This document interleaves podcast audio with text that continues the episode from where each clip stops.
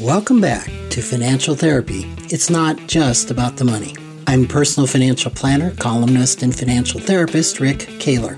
Research tells us that 90% of all financial decisions are made emotionally, not logically. For nearly four decades, I've been helping people make better money decisions. So, what makes my financial worldview different from most financial experts? I blend the nuts and bolts of financial advice with the emotions that drive making them. Good money decisions are not just about the money.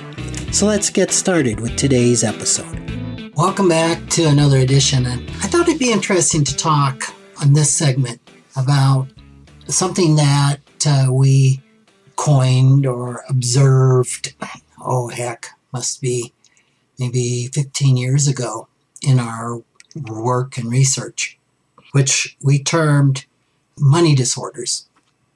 And there's actually, well, I think initially we called them uh, dysfunctional money behaviors. And then as our work progressed, we decided dysfunctional really wasn't a, a technical mental health term. And we broke them into money disorders and problematic money behaviors. And I'll explain a little bit more as to why. Let's just talk first a little bit about how a money disorder is formed. And uh, whether it's a problematic behavior or money disorder doesn't matter. These are behaviors. And so, what happens is there's some type of uh, trauma or drama that happens in our life. Typically, this is when we're young. Typically, it's when we really have no filters. We have no way of knowing it's even a trauma. We have no way of judging that this is appropriate or inappropriate but we experience some type of trauma. And, and as I explained in a previous podcast, trauma is on a continuum. There can be traumas that on a 1 to 10 are 1 and traumas that are 10. A 1, if it just happens once, probably is not going to hang around or really impact us. A 10 could impact us absolutely happen once and, and impact us for the rest of our life. But you could have a series of two, threes, or four traumas that happen over and over and over again, you know, maybe hundreds, thousands of times, that will form quite what they call a complex trauma. So, in some way, we experience a trauma. It can be around money or it can not be around money, which it's real interesting. Um, I, I don't have a percentage on this, but it's just as common to find a money behavior, a money disorder that's problematic, that is uh, hurtful, that actually has its roots in something that was not monetary to speak of. So, so we experience a trauma and then we make up a story. We rationalize why this is normal. We rationalize it. I need to not do this. Uh, in IFS language, parts are are uh, put into an extreme role because of the wounding. Typically, with the trauma, there's shame, hurt, sadness, grief. There's typically some intense emo- eh, eh, emotions, and the parts of us, our coping mechanisms, our our ego defend around this and they'll come up with an, a, sto- a story or a behavior or something that says when this happens or to keep this from happening, here's what I need to do because this is obviously the story. So we learn these lessons. The trauma may happen over and over. The story gets reinforced, the lessons get reinforced, and from that, there is a universal truth that is taken from that. And uh, in our work, we often call these money scripts.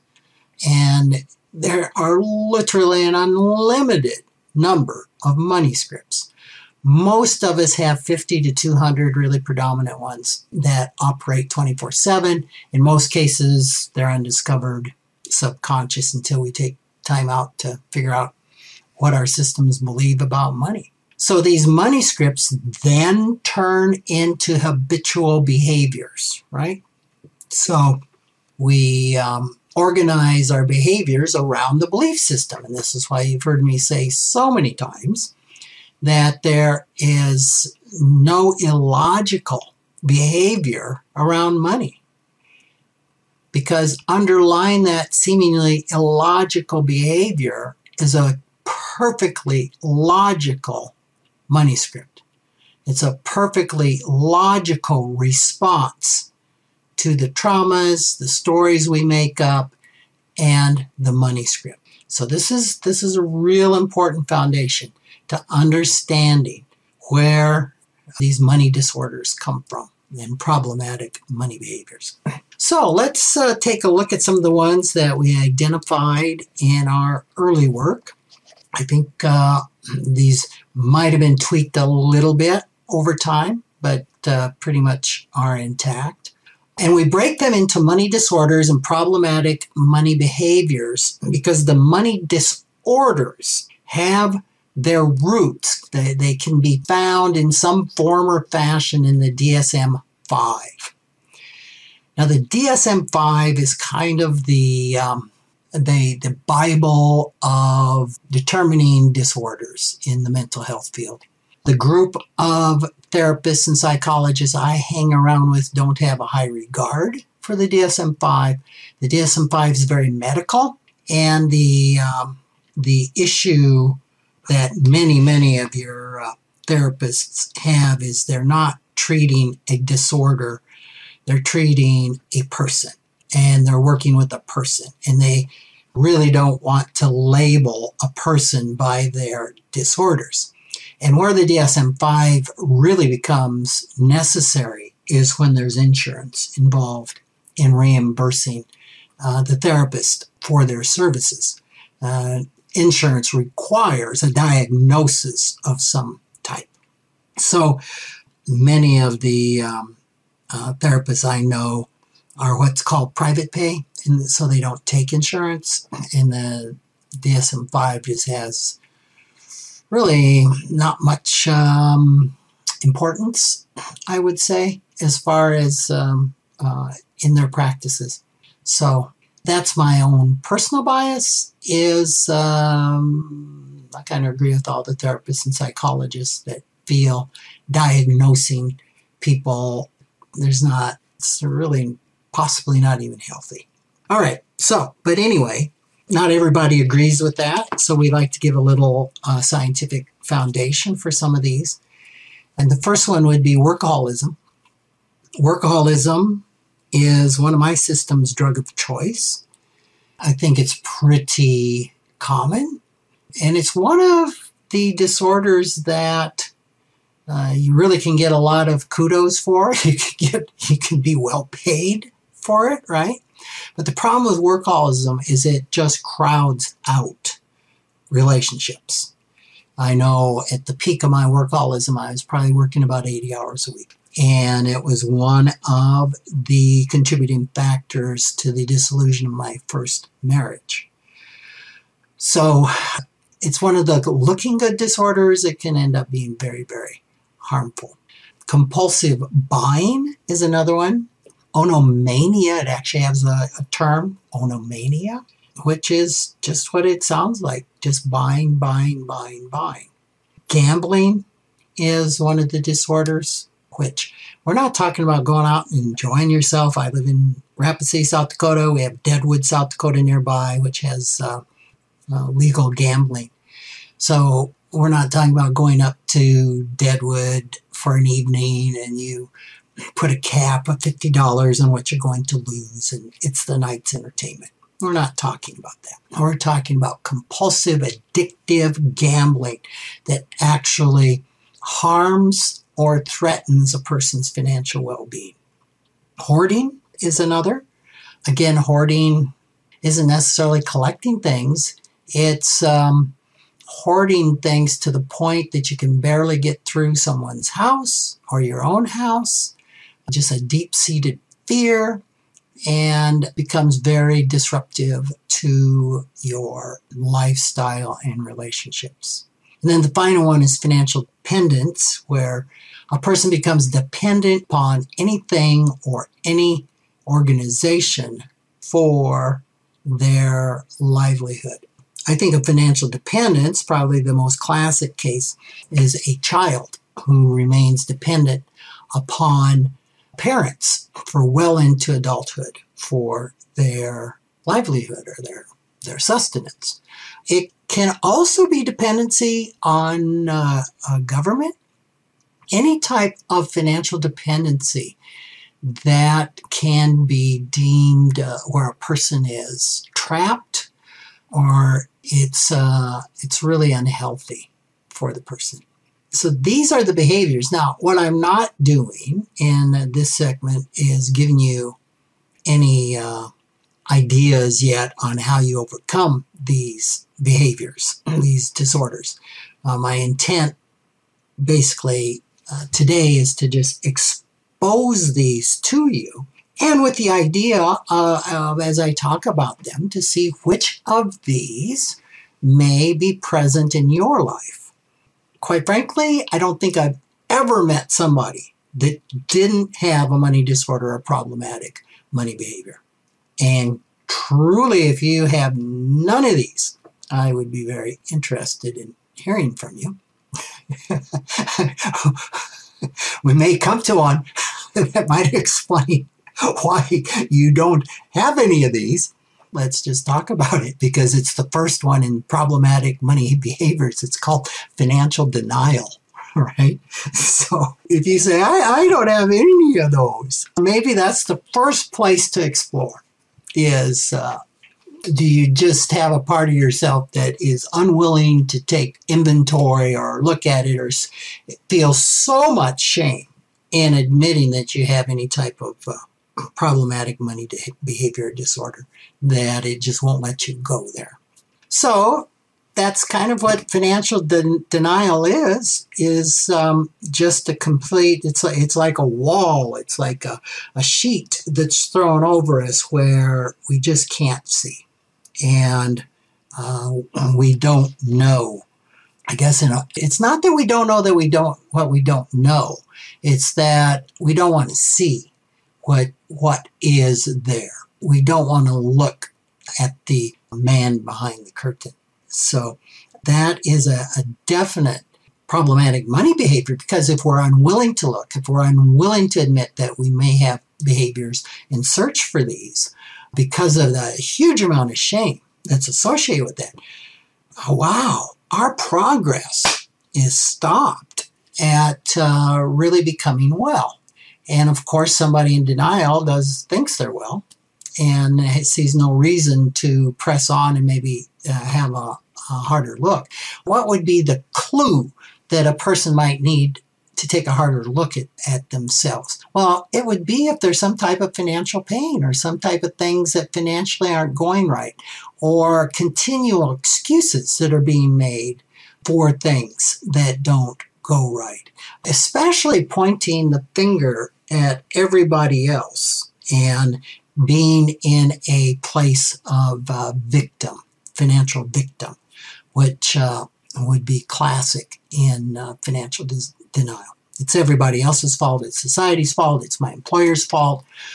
I once had a friend, he went to work for somebody and boss was terrible. And he quit that job went to work for another company I ran into another terrible boss. He quit that job went to work for another company. That boss was terrible. And after about five rounds of this, it became pretty clear that it wasn't the boss that was the problem. So, uh, trailheads like that in your life might give a clue to there's some financial denial going on. Another problematic money behavior that I really wrestled with when I first considered this is underspending. Now, this is uh, the, the Financial Wisdom of Ebenezer Scrooge, which is a book I co wrote with the Klontzes. We took a look at um, Ebenezer Scrooge, who is a classic underspender. We're not talking about healthy frugality. We're not talking about living on less than you make, which is necessary to build wealth. We are talking about underspending to the point that a person's safety becomes at risk. I remember a client who is a classic underspender in retirement could have been spending three times what they were.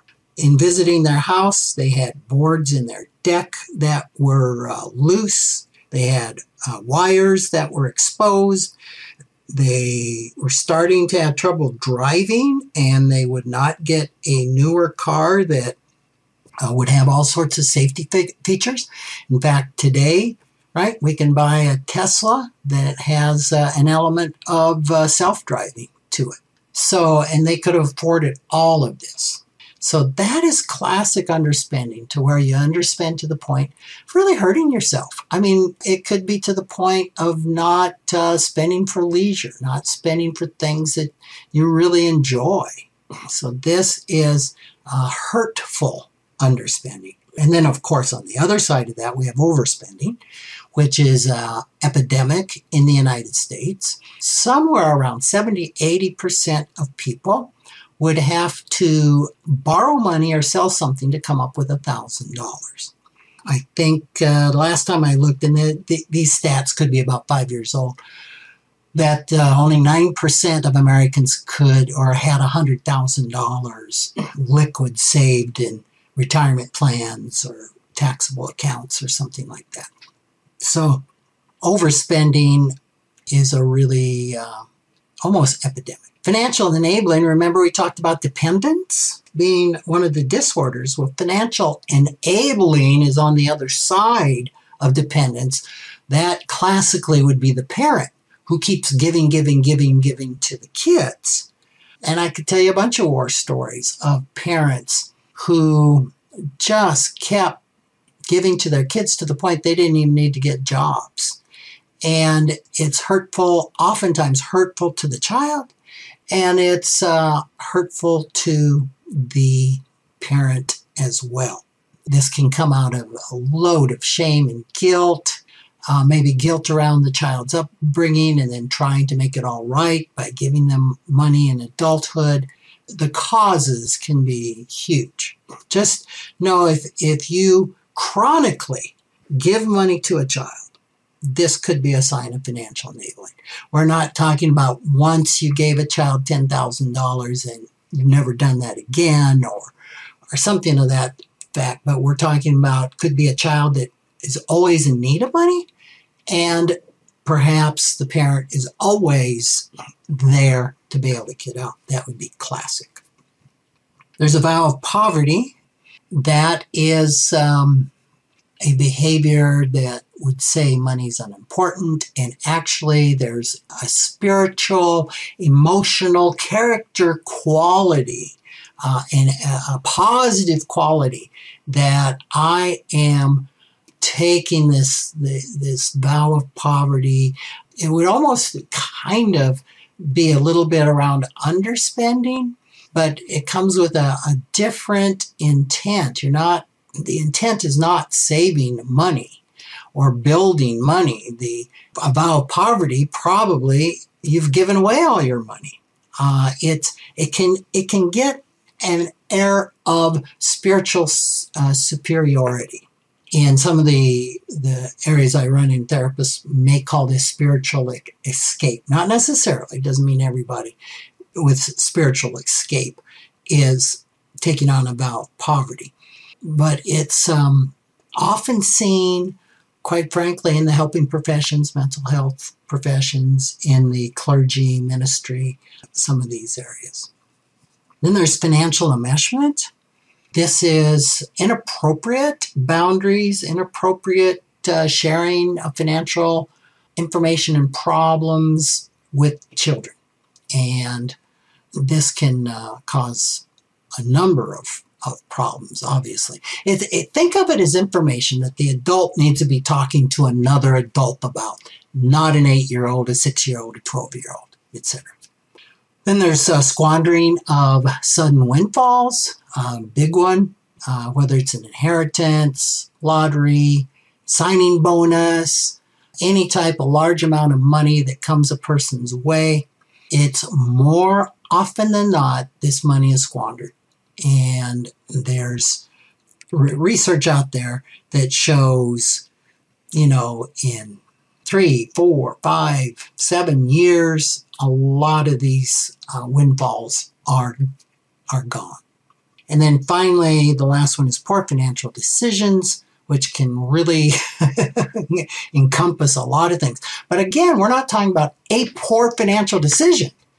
The average millionaire makes, I think it's 3.8, maybe it's 3.1, really bad financial decisions in their life.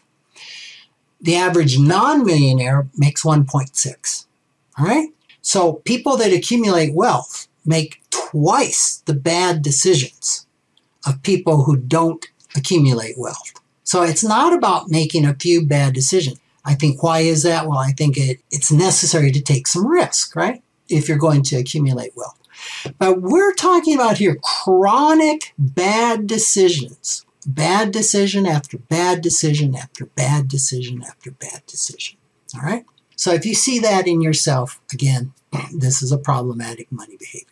So those are the behaviors. And let me just say what underlies all of these behaviors is some type of emotional wounding, some type of pain. Because all of these behaviors are a way to try and medicate, resist, or keep the trauma or the pain encapsulated or from happening again. So the key to uh, addressing and actually modifying, uh, turning these behaviors around to uh, helpful behaviors is really understanding how they formed, where they came from, and what all those stories are that were made up. And really getting curious with those parts of us that that were wounded so that we can uh, really understand and address this. And that's a whole nother session episode that we will get to. So, so thanks for joining me. We'll see you again. Thanks for joining me, Rick Kahler, for another episode of Financial Therapy. It's not just about the money. This is where I combine the nuts and bolts of financial advice with the emotions that drive making them. Remember, every financial behavior, whether it appears illogical to you or others, makes perfect sense when we understand the underlying beliefs, feelings, and thoughts. Sign up for my weekly blog at financialawakenings.com. I hope you'll join me again for our next episode.